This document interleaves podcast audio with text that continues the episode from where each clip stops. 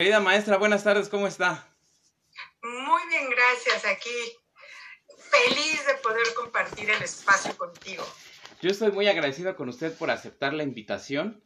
Estoy sumamente contento porque estamos celebrando el primer aniversario de este podcast y dije, qué mejor manera de celebrarlo que invitar a la mejor asesora de imagen física en el mundo. En serio.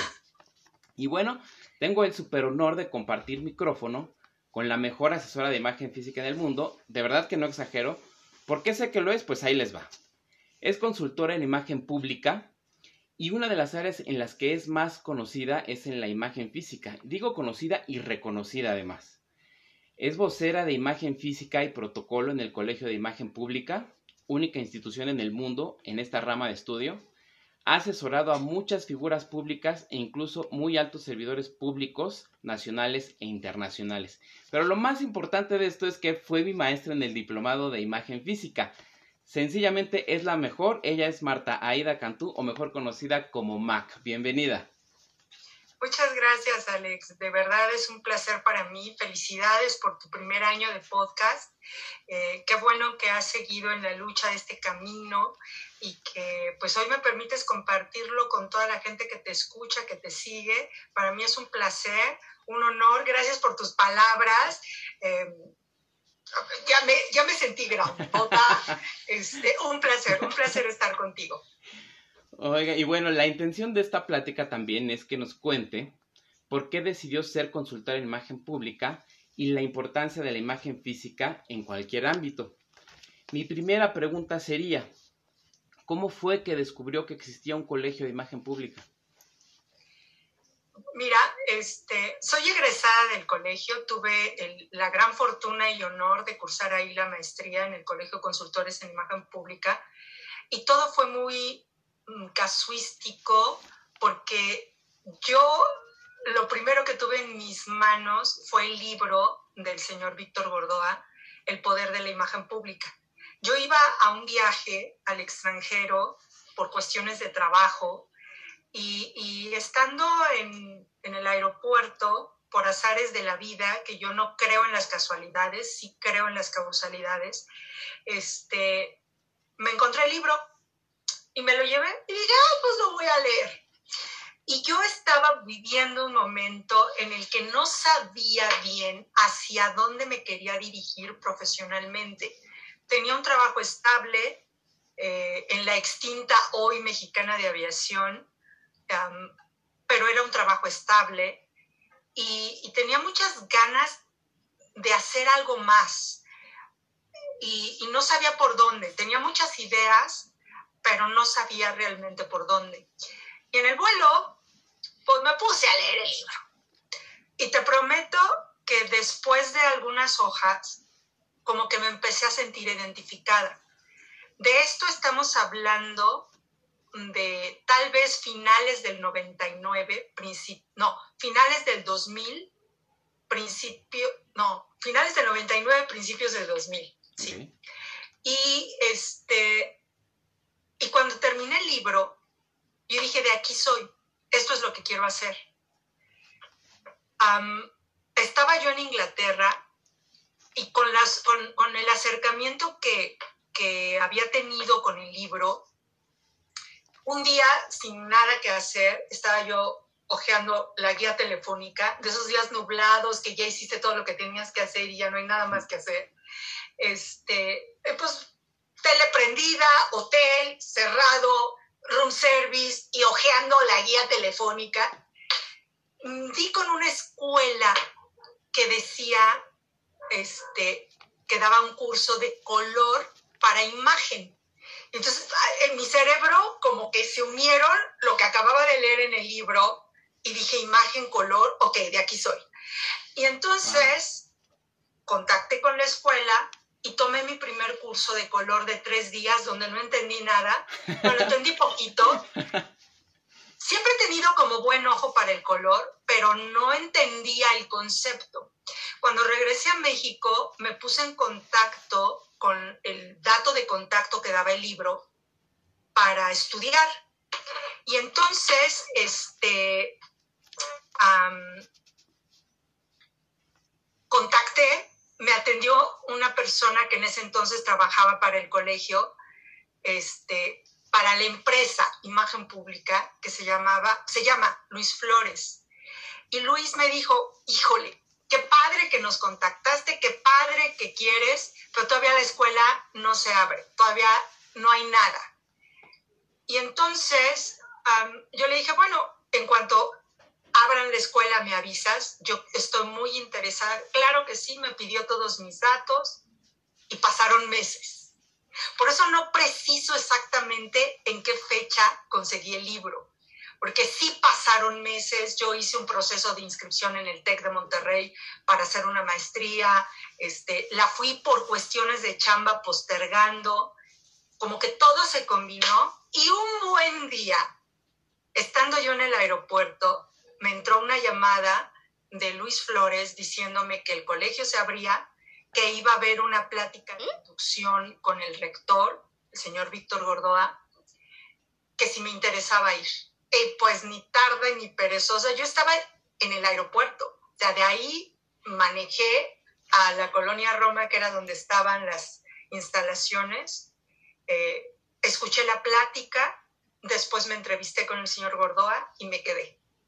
Y me quedé estudiando la maestría y después, al terminar, eh, me quedé trabajando con ellos. Eh, fui muy afortunada, creo que se combinaron muchas cosas. Y, y, me quedé trabajando en Grupo Imagen Pública, primero únicamente como consultor eh, y después ya en la parte de la docencia. Y hoy pues trabajo como consultor asociado como docente y eh, pues tengo mi firma que yo digo que me sirve para vender este, garnachas los domingos afuera de la iglesia, pues porque procuro llenar toda mi agenda. De verdad he sido muy bendecida por esta profesión, por mis ganas de trabajar, por los buenos maestros que me topé en el camino y que me permiten ser hoy la profesionista que soy. Entonces, procuro tener mi agenda llena, ya sea de clases, ya sea con consultorías. Eh, siempre daré prioridad a imagen pública, que es mi casa, la considero así, mi casa. Y, bueno, cuando me queda un poquito de tiempo, pues hago mis pininos por mi cuenta. Eh, así es como llegué a imagen pública, así es como me considero afortunada de dedicarme a lo que hoy me dedico y, feliz, o sea, hago lo que me gusta, con la gente que me gusta, en el espacio que me gusta y encima de todo, pues me pagan. Ahí estoy yo, mi querido Alejandro. Así es como llegué a imagen pública. Estoy sorprendidísimo y entonces eso contestaría mi pregunta de por qué decidió estudiar la, la maestría. Además, Así es. con lo que me acaba de decir, doblemente agradecimiento por el tiempo, porque pues si usted tiene su agenda súper llena y demás y, me da tiempo, pues bueno, yo también ando así como pavo real.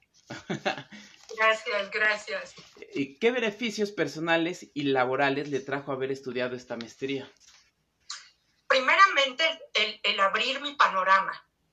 Yo consideraba en aquella época que todo lo que tenía que ver con imagen, pero con imagen así como muy, muy genérico, ah, era publicidad, eran medios de comunicación y se acabó. O sea, ese era el panorama que yo tenía. Haber estudiado la maestría me abrió el panorama completo de lo que es, el, de lo que es imagen y cómo se debería de trabajar la imagen me permitió tener un crecimiento profesional importante, eh, aprender muchas cosas más. Yo, yo siempre he dicho, junto con otros colegas, que soy como muy, este, mis libros, o sea, siempre estoy como ávida de querer aprender más y imagen pública me ha permitido hacer eso me ha permitido, o sea, el conocimiento de la imagen pública me ha permitido meterme en temas que yo consideraba que no eran mis temas. Y, hoy, gracias a ello, pues me, hace muy feliz conocer lo que hoy conozco y verlo desde el punto de vista que hoy lo conozco. Este, creo que ese es uno de los beneficios más grandes. El alargar mi carrera profesional también ha sido otro, pero un detonante importante que sí, que, lo tengo en conocimiento hace mucho, eh, es el tocar vidas para bien. Creo que yo, yo lo, lo tenía como en conciencia antes de dedicar mi imagen pública. Yo decía, es que yo, yo lo que quiero, y ya lo había hecho, es influir en las personas para que hagan cambios en su vida en positivo. Y ya lo había hecho con algunos amigos en otro sentido. Había sido como ese detonante que los lleva a otro lugar en la vida, siempre para bien.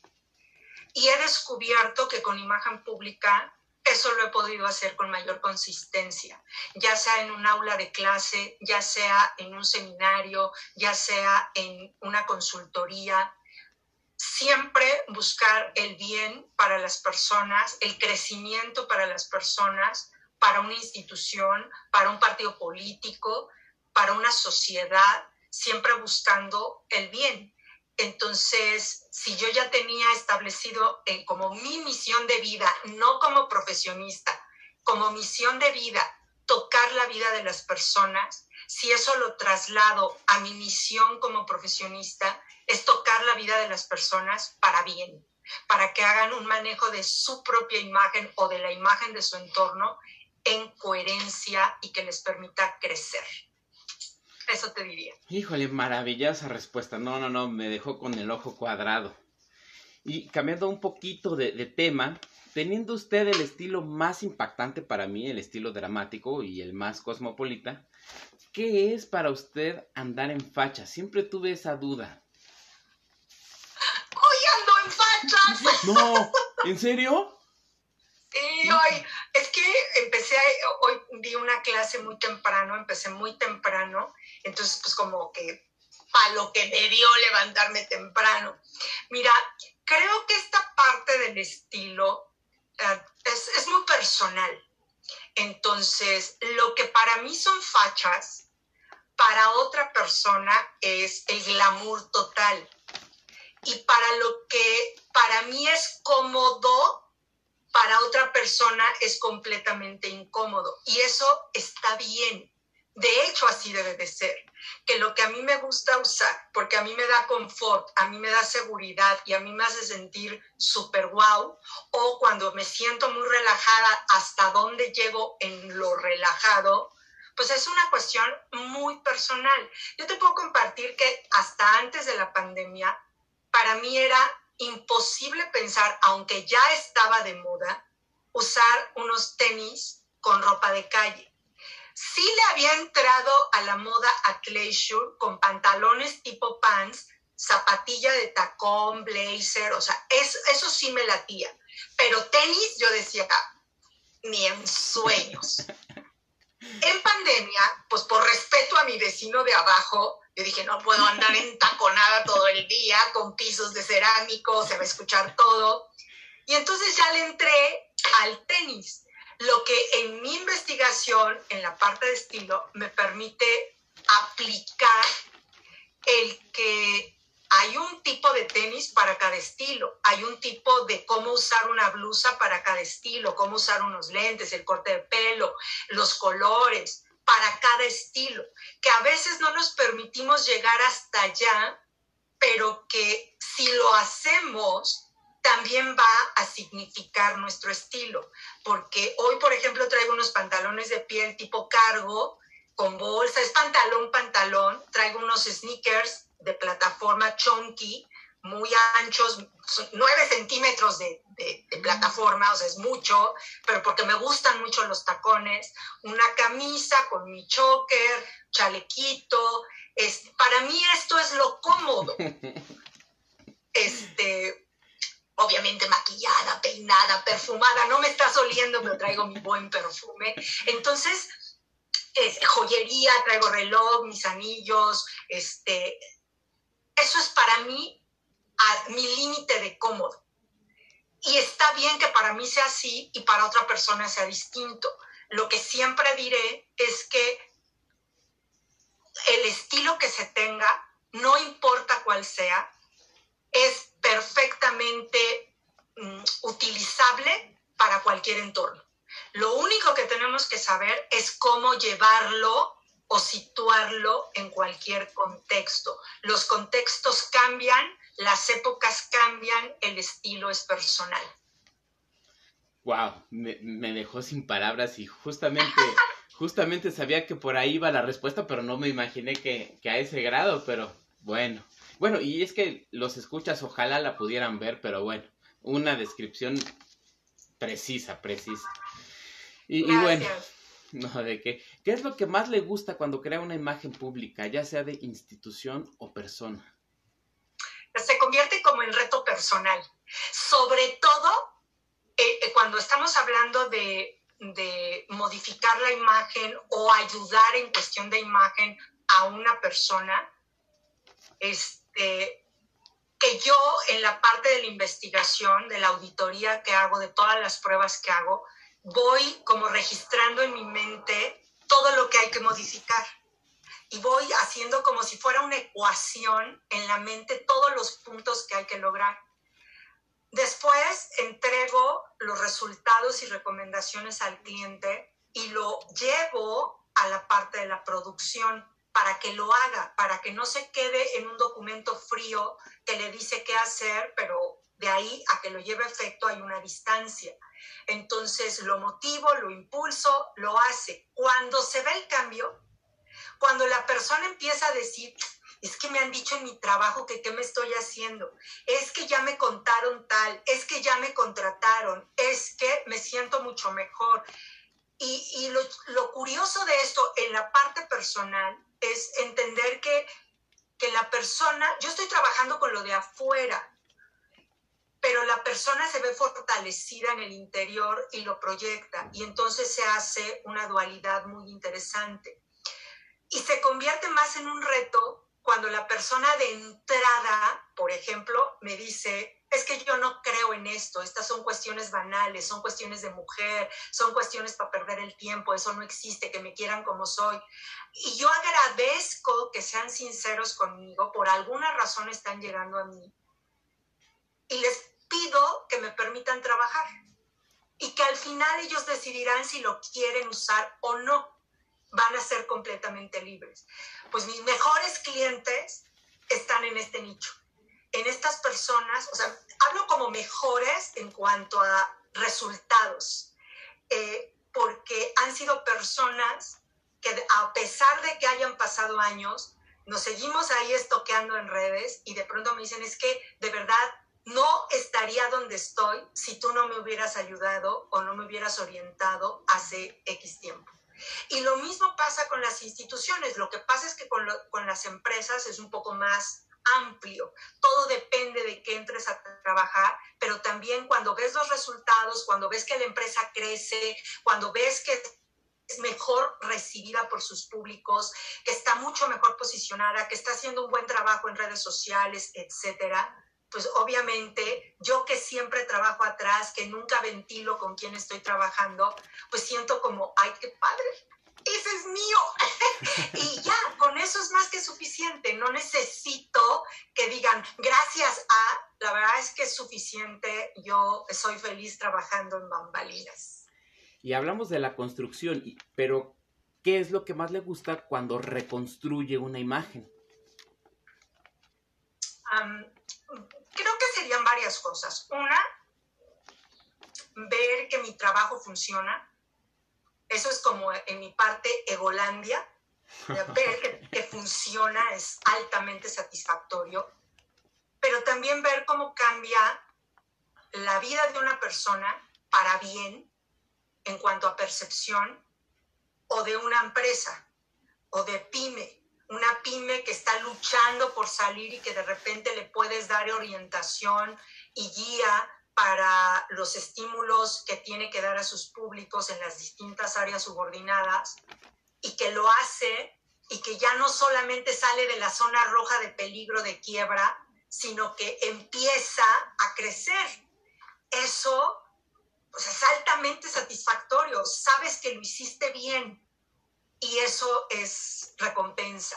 Eso en la parte de consultoría, porque en la parte de, de tener alumnos, vaya, yo empiezo con chavitos en licenciatura.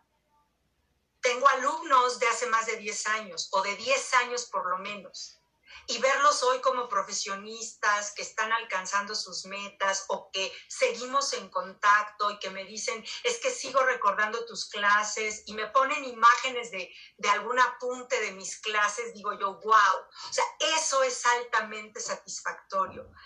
Es como palomita, misión cumplida. Y creo que como cualquier ser humano, cuando hacemos bien las cosas, nos sentimos muy bien y a mí me gusta sentirme muy bien. Entonces trato de hacer lo mejor mi trabajo. Wow. He conocido personas a las que no les interesa mejorar su imagen porque creen que al hacerlo no se sentirán cómodas. ¿Qué les puede decir a este tipo de personas? Que tienen porque seguramente alguien les ha dado una recomendación que no tiene que ver con su esencia. Hace ratito comentábamos algo del estilo y ahí por ahí va. Si a mí me pones en lugar de los tenis que traigo, que ya te los platiqué, suela chunky, gruesa, como tosca de tractor, exagerada, si a mí con el atuendo que traigo hoy me pones unos tenis Nike aunque sean los Jordan, me voy a sentir fatal porque no tienen que ver con mi estilo. Entonces, a estas personas les diría que vean toda la parte de imagen como una herramienta. El color, el estilo, la forma, uh, todos los estímulos, la, la, forma de hablar, los ademanes, los gestos, todo lo que se puede trabajar en imagen pública, que lo vean como una herramienta una herramienta que los puede acercar a sus objetivos. No es que en automático alcances tu objetivo, pero sí te ayuda. Entonces, que lo veas como una herramienta, igual que lo hicimos con el celular. A ver, en el 2000, cuando estaba el cambio de siglo, la gente decía que se iba a caber el planeta. Hoy tenemos el celular y todos trabajamos con el celular, este, chateado, este, correos electrónicos, escaneo de documentos, firma de documentos en el celular. Pero debemos de saber cuándo sí usar el celular y cuándo ya nos queremos despegar tantito. En un cine no vas a estar pendiente de tu celular. Bueno, con cuestiones de imágenes igual. Úsalo o aprende a aplicarlo donde te convenga. Siempre, si contratas a alguien, obviamente contrata a un profesionista que no te quiere engañar.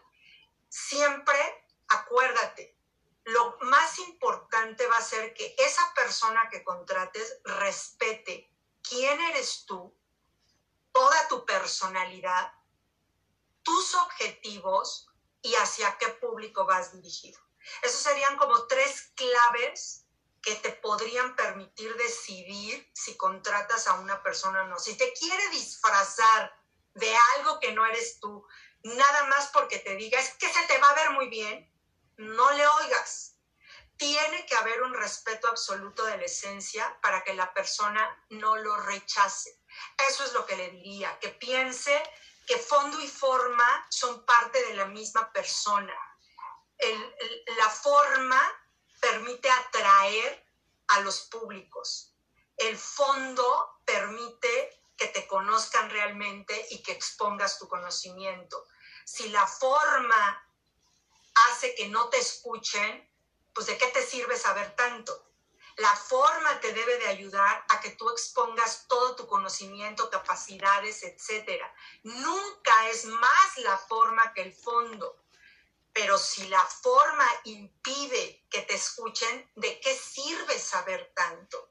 Y bueno, por otro lado tenemos a los que son pura forma y no tienen fondo, son un fraude, tarde o temprano nos damos cuenta que son ollas vacías y pues nadie más quiere volver a usar ese recipiente. Y sin embargo, hay algunos ejemplos que me gustaría mencionar. Los abogados, no todos, no quiero generalizar, pero sí algunos que aparentan ser muy buenos y al, al, al poco tiempo nada más sacan el dinero, o hasta el caso de algunos candidatos que pues enamoran a la gente, los convencen, pero realmente no están preparados para una para, para, gobernar una alcaldía, un municipio, etcétera, etcétera, y que no tienen conocimientos de administración pública. Entonces, pues ahí es donde yo justamente tengo algunos haters que, que no concuerdan mucho con, con esta frase que usted me enseñó. Fondo sin forma no comunica y forma sin fondo es un fraude. Este, obviamente serían fraude. Si, si eh, a tus haters de alguna manera tienen razón cuando tienes una persona o, un producto que promete ciertas cosas y con base a ello la gente lo adquiere y resulta que es un empaque vacío. Eso sí pasa. Aquí tendríamos que separar la parte del concepto de imagen pública. Imagen pública es lograr que una percepción hacia algo sea compartida y que provoque una respuesta colectiva unificada. Eso es imagen pública. Como, como consultores, nosotros trabajamos con nuestros clientes para que sean bien percibidos y nunca, yo no he trabajado con un candidato enseñándolo a mentir. Yo hago una buena investigación de su esencia para trabajar los puntos que son fortalezas y trabajarlos, hacerlos más visibles, y los que son debilidades, tratar de transformarlos en fortaleza. Y si no se puede, simplemente no hacerlos tan visibles. La parte de las amenazas y las oportunidades que son que están fuera del alcance en teoría de la persona que está con la que estamos trabajando, también se tienen que analizar. Entonces yo como consultor, cuando trabajo, por ejemplo, con un candidato, no solamente analizo a mi candidato, tengo que analizar a su competencia. También tengo que conocer las fortalezas y debilidades de su competencia, porque a partir de las debilidades de la competencia y de las amenazas de la competencia es que yo puedo trasladar esos conceptos a fortalezas u oportunidades de mi cliente que hay muchas cazuelas vacías, donde hay mucha forma y poco fondo o nulo fondo, sí. Sería yo muy inocente de decir que no es cierto. La verdad es que sí es cierto. Y ahí eh, lo que yo recomiendo, lo que siempre recomiendo a la gente es que tenemos que hacer análisis más profundos. O sea, realmente meternos, investigar y no nada más eh, votar o comprar algo por simple vista. O sea, tiene un manejo de imagen interesante, pero tú también tienes que investigarlo un poquito más, meterte un poquito más antes de hacer una compra, no importa de qué tipo sea, de un servicio, un producto, una persona, una institución, tienes que investigarlo un poquito más. Y por otro lado, recordemos que las cuestiones de imagen pública pueden ser usadas para bien o para mal. Es decir, una cosa es alcanzar el objetivo de tener una respuesta colectiva unificada y otra cosa es para qué lo usaste. Y en la historia ah, siempre hemos, bueno, yo he utilizado como referente todo el trabajo de imagen que se hizo en la época de la Segunda Guerra Mundial. No hay duda que los estímulos, no se llamaba imagen pública, o sea, no nos confundamos. Pero todos los estímulos que se daban en esa época con los alemanes y Hitler provocaban algo. Tenías estímulos auditivos, estímulos visuales y provocaban algo. Esa provocación que sale de los estímulos para generar un, un efecto de percepción que te lleva a una imagen, pues resultaba que era una imagen colectiva que provocaba un efecto colectivo. Eso es lo que hace la imagen pública. Generar percepciones compartidas que generen una respuesta unificada. Hay cazuelas vacías con eso terminaría mi comentario. Sí, sin duda este, este tema da para muchísimo. Sí, hay muchísimo que hablar al respecto, muchas cuestiones de, de, de entendimiento, por ejemplo, de que los profesionales realmente, los profesionales de la imagen pública, no trabajamos a partir de enseñar a mentir a la persona. Yo nunca voy a trabajar con alguien que le diga, miénteles en cuanto a lo que puedes hacer o todo el conocimiento que tienes. No dudo que pueda haber gente que lo haga. No me corresponde juzgarlos porque ni los conozco. Me corresponde lo que yo hago, mi entorno cercano, la gente que admiro, la gente que respeto, que me ha enseñado a trabajar veo cómo trabaja, veo cómo trabajo yo, colegas que respeto, veo cómo trabajan y entonces pues mis respetos, o sea, trabajamos siempre en el sentido de sacar las fortalezas, o sea, realmente destapar las fortalezas de, de una empresa o de un cliente para que se posicione mejor, que sus mensajes sean coherentes, que, sus, que llegue a sus públicos y que se haga un buen manejo de imagen. Recuerdo perfecto que en el diplomado, cuando nos enseñó a determinar un estilo, el primer estilo que describió fue el estilo natural, mi estilo, y de verdad creí que era como una vidente, se lo juro, se lo juro, así yo moría de risa, no sé si se acuerde, pero bueno. Tiempo, tiempo después la vi en una entrevista en la que le pedían hacer algunas recomendaciones a, una, a un hombre. Con un par de preguntas, usted supo las recomendaciones básicas para esta persona y la cara de él fue muy similar a la mía. No podíamos creer lo que estábamos escuchando. Parecía que usted conocía a la persona. Con el instinto que ha desarrollado para ubicar en segundos el estilo de una persona, ¿cómo identifica cuando una persona no está cómoda con su estilo y usa otro para engañar? Justamente porque el comportamiento no verbal lo delata. La persona físicamente se puede ver espectacular. Vestidazo, super traje, este, gabardina, abrigo, lo que quieras. Se puede ver espectacular. Nada más que en el fenómeno de la imagen, hay que recordar que una de las imágenes subordinadas es la imagen física, la apariencia, pero que también suma el comportamiento no verbal. Y van de la mano, viven juntos. Nosotros estamos, aunque tus este, escuchas no nos vean, tú y yo nos estamos viendo por Zoom y tú ves mis ademanes, ya me quité los lentes, me los vuelvo a poner, o sea, tú estás viendo todo mi movimiento. Y el cuerpo nos delata. Y hay un fenómeno en imagen que es muy fácil de detectar, que es este traes unos zapatos que te lastiman y vas a caminar raro. Aunque te esfuerces en caminar muy bien, de pronto te vas a querer recargar en la pared y poner cara así de, ¡oh! ¡Está doliendo! Y el punto es que la gente nos observa. Y cuando tu look o lo que te pusiste no corresponde a tu estilo, la gente normalmente va a decir cosas, o sea, la imagen que tienen de ti va a ser en negativo. Y puede haber expresiones como, ya de estar enfermo, no, está enojado, vele la cara. No, pues sí, venía de malitas. No, es que seguro le caemos mal. No, bueno, es que seguro ni durmió anoche, pues a dónde se largó. Todas son expresiones, si así lo vemos, en negativo. Ninguna va a decir, es que trae esa cara porque está feliz, porque está muy a gusto de cómo está vestido. nunca va a ser para ese lado.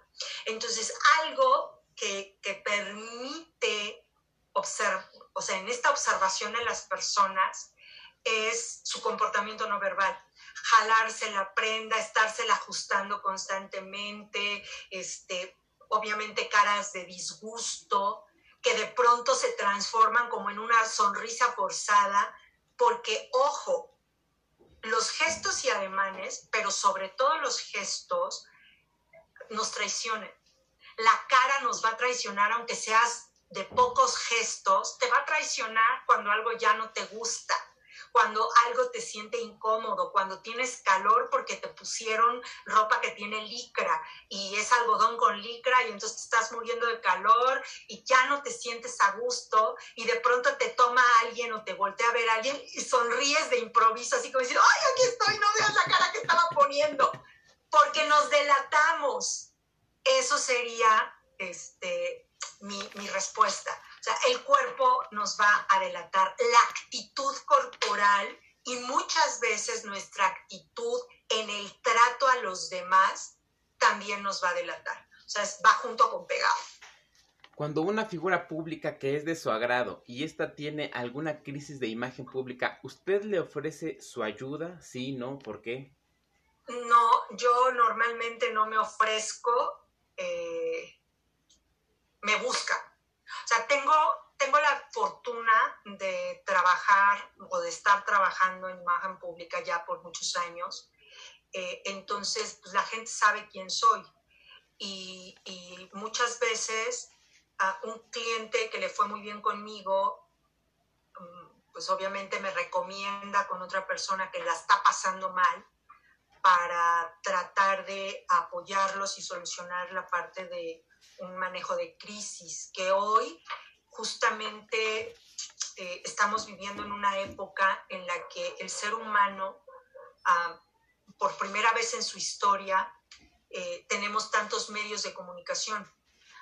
A, principios de siglo, pues era la televisión, el radio, los, los espectaculares y todo lo que veníamos conociendo. Pero ahora súmale a todo esto las redes sociales. Y las redes sociales, la diferencia, una de las diferencias notorias que se impone sobre los medios de comunicación, que, ojo, siguen siendo muy importantes, es la cantidad de visualizaciones en el momento y lo global. Ya nadie se escapa es imposible que te escapes. Antes era, es que la vi saliendo del súper y se venía tambaleando, segundo venía con sus drinks. Pues nada más la viste. Después una foto. Ah, pues está truqueada, la photoshopearon, nada más no se le ve bien la cara. Pero hoy todo el mundo trae su celular en la mano y te anda grabando. Y te graba en tu cara.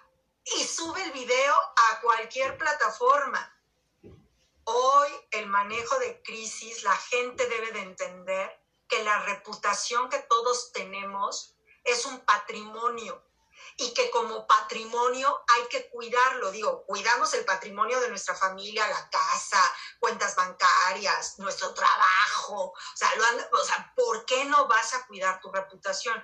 Y de alguna forma, todos nos convertimos en personajes públicos, todos porque, pues sí, yo no soy cantante, yo no soy actriz, no soy líder tal vez de un partido político, ni soy un candidato, ni nada por el estilo, pero tengo redes sociales. Y salgo a la calle y la gente me puede videograbar y subirlo y postearlo en un meme que la gente a veces ni se da cuenta, le tomas una foto a alguien en el súper por el atuendo que trae y la estás viralizando. ¿Y cómo garantizas que a esa persona no le llegue su propia foto de otra persona? Oye, fíjate, mira lo que me encontré en la red tuyo. Todos nos convertimos en eso. Ese es el punto de cuidar nuestra reputación, nuestra imagen, y que cuando caemos en una crisis, acudamos a expertos. No no tratar de tapar el sol con un dedo y no contratar a cualquiera, porque ese cualquiera puede acrecentar la crisis. Estamos en la recta final ya de esta plática, que más, más que plática en realidad se volvió una cátedra. O sea, yo estoy aprendiendo más de lo que imaginé, pero, pero bueno, sigamos. ¿Qué le recomendaría a las personas que escuchan este podcast para mejorar su imagen física? Pues que nos contraten. claro. bueno, ahí, ahí haría dos, dos, comentarios. Uno, que la gente que te sigue, obviamente te siga siguiendo y en sus comentarios te ponga ahí temas que quieran conocer de imagen física. Este, que, qué cosas les podrías recomendar o que eh, sumaras a tu podcast eh, invitados que hablaran de algún tema en particular de imagen física que ellos quisieran entender. Obviamente en esta parte del podcast eh, hay limitaciones cuando no hay imagen porque no puedes a lo mejor enseñar materiales, pero ah, se pueden hacer cosas dinámicas que le permitan a la gente aplicar ciertas cosas en el ya para mejorar su imagen. Entonces, por un lado, que tus escuchas te presionen para que, oye, quiero saber de esto, platícame de esto, de qué, cuál es la nueva, por ejemplo, cómo se ha transformado a partir de los eventos sociales la forma de vestir de la gente en Latinoamérica, porque sí nos afecta cómo ha cambiado en Europa o cómo ha cambiado en Japón o la moda que hay en Corea, pero en Latinoamérica cómo vivimos esta parte de reintegrarnos nuevamente post pandemia, cómo han cambiado los códigos. Entonces, que te presione la gente. Y a la gente, a tus seguidores, les diría que se mantengan abiertos. Nada está bien, nada está mal, todo es aplicable.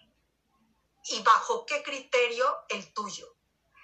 Tú sabes hasta dónde puedes llegar, hasta dónde vas a decir que sí y hasta dónde vas a decir que no. Simplemente dale la oportunidad para que te des cuenta del beneficio que puedes adquirir. Este, todos alguna vez tal vez dijimos, eh, mi abuelo, digo, los más jóvenes de tus audiencias dirían, no, pues mi abuelo le hace cara de fuchi al celular, al texteo, porque no veo, porque los dedos se le ponen ahí en, en, el celular. Y nosotros, hasta con una mano o con el voice note, andas dejando mensajitos. Bueno, y eso es el celular generacionalmente le pueden tener miedo a la tecnología. Hoy te diría que generacionalmente no le puedes, no le debes tener miedo a cuestiones de imagen. No te van a transformar en nada que no seas tú. Simplemente hazlo con alguien que sea un experto, que esté bien preparado para que tu inversión valga la pena. Y justamente mi siguiente pregunta es, ¿cuál es la importancia de la imagen física en cualquier ámbito? Y ya contestó parte de eso. Sí, pues vaya, es tu carta de presentación en lo general.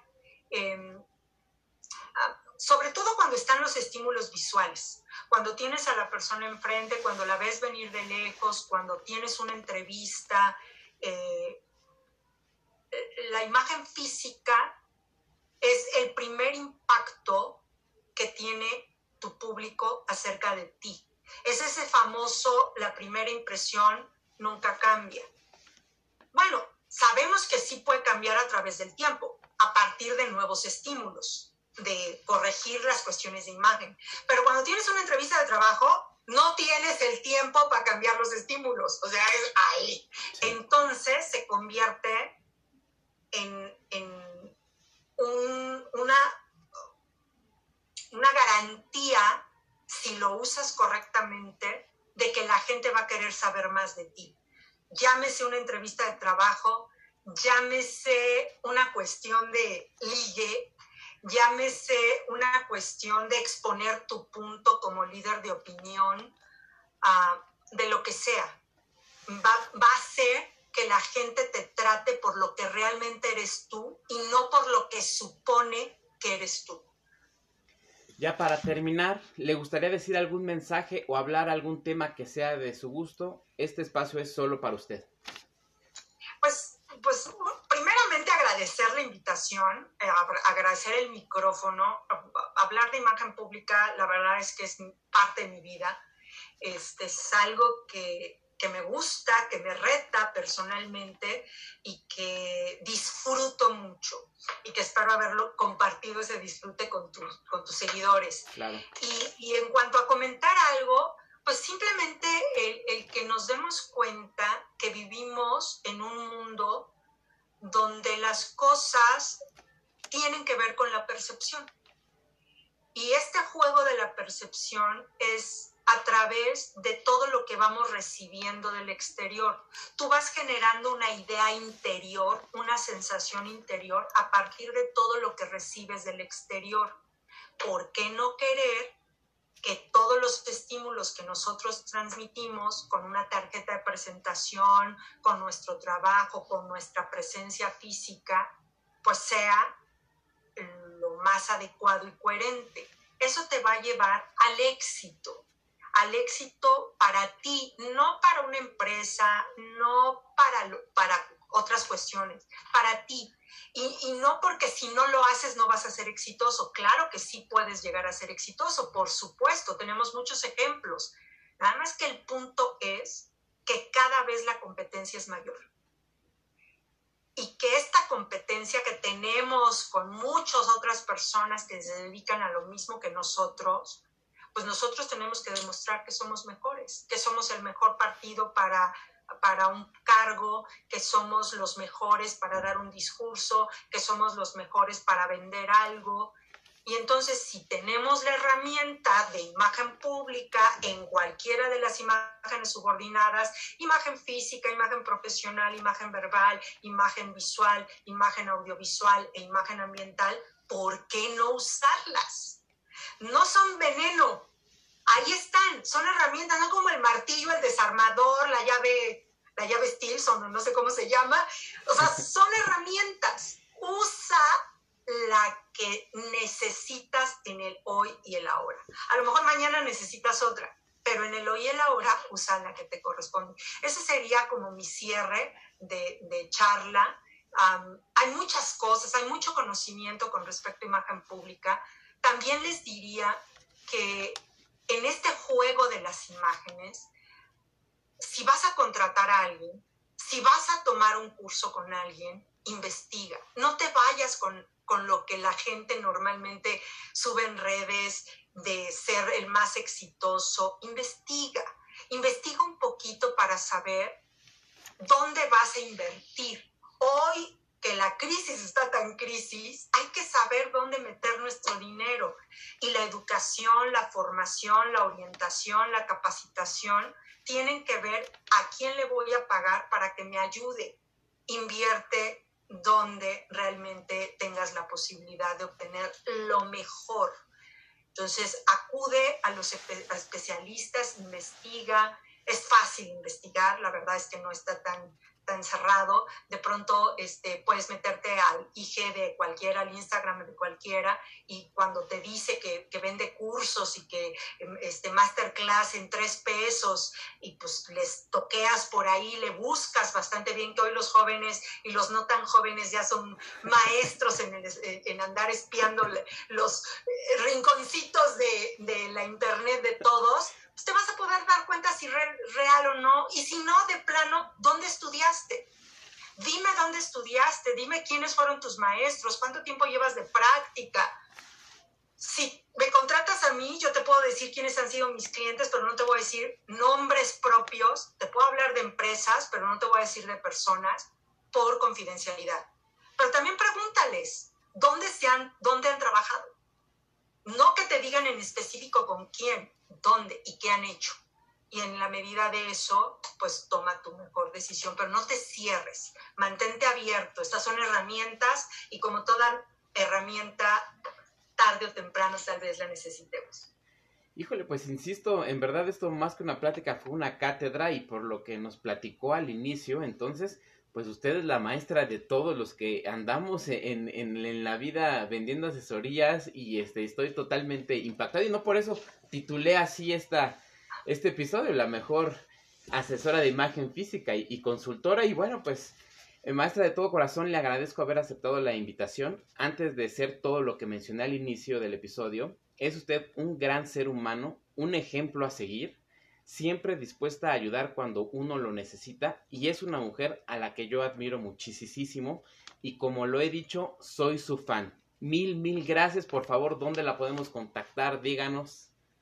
Al contrario, mi querido Alejandro, este, gracias por todo lo que dices. Yo también he tenido maravillosos maestros con los cuales me sigo, sigo en contacto. Eh, imagen física aquí en México fue la maestra Loren Fernández la que me metió en la pasión de la imagen física, el señor Víctor Gordoa y cualquier cantidad de otros maestros que te pueda yo mencionar. y con los que me siento muy honrada de seguir estando cerca de ellos, porque se sigue aprendiendo y aprendo de mis alumnos y aprendo de mis clientes. ¿Dónde me pueden contactar? Bueno, todas, casi todas mis redes sociales están como macmac1113, arroba macmac1113, este, que serían mis iniciales, MAC, MAC 1113. En LinkedIn y en Facebook estoy con mi nombre, Martaida Cantú. Y, bueno, nada tan cercano como un inbox, este, un DM para que les pueda yo contestar cualquier duda que tengan. Nada, nada está tan cercano como un mensajito. Y en el mensajito podemos estar muy, muy, muy cerca. Si, este, si gustan un correo electrónico, tengo el de mi página que es info arroba macip, y estaré a sus órdenes. La quiero mucho, maestra. Muchas gracias. Al contrario, Alejandro, yo también te quiero mucho. Saludos a todos tus seguidores y también a tus haters, que también se les ama de corazón. Este, eh, pues veo tanto de la vida, de los que están a favor y de los que están en contra. Si no lo tuviéramos así, qué aburrido sería. Entonces, muchas gracias y eh, pues estamos en contacto. Gracias a usted, adiós. Adiós.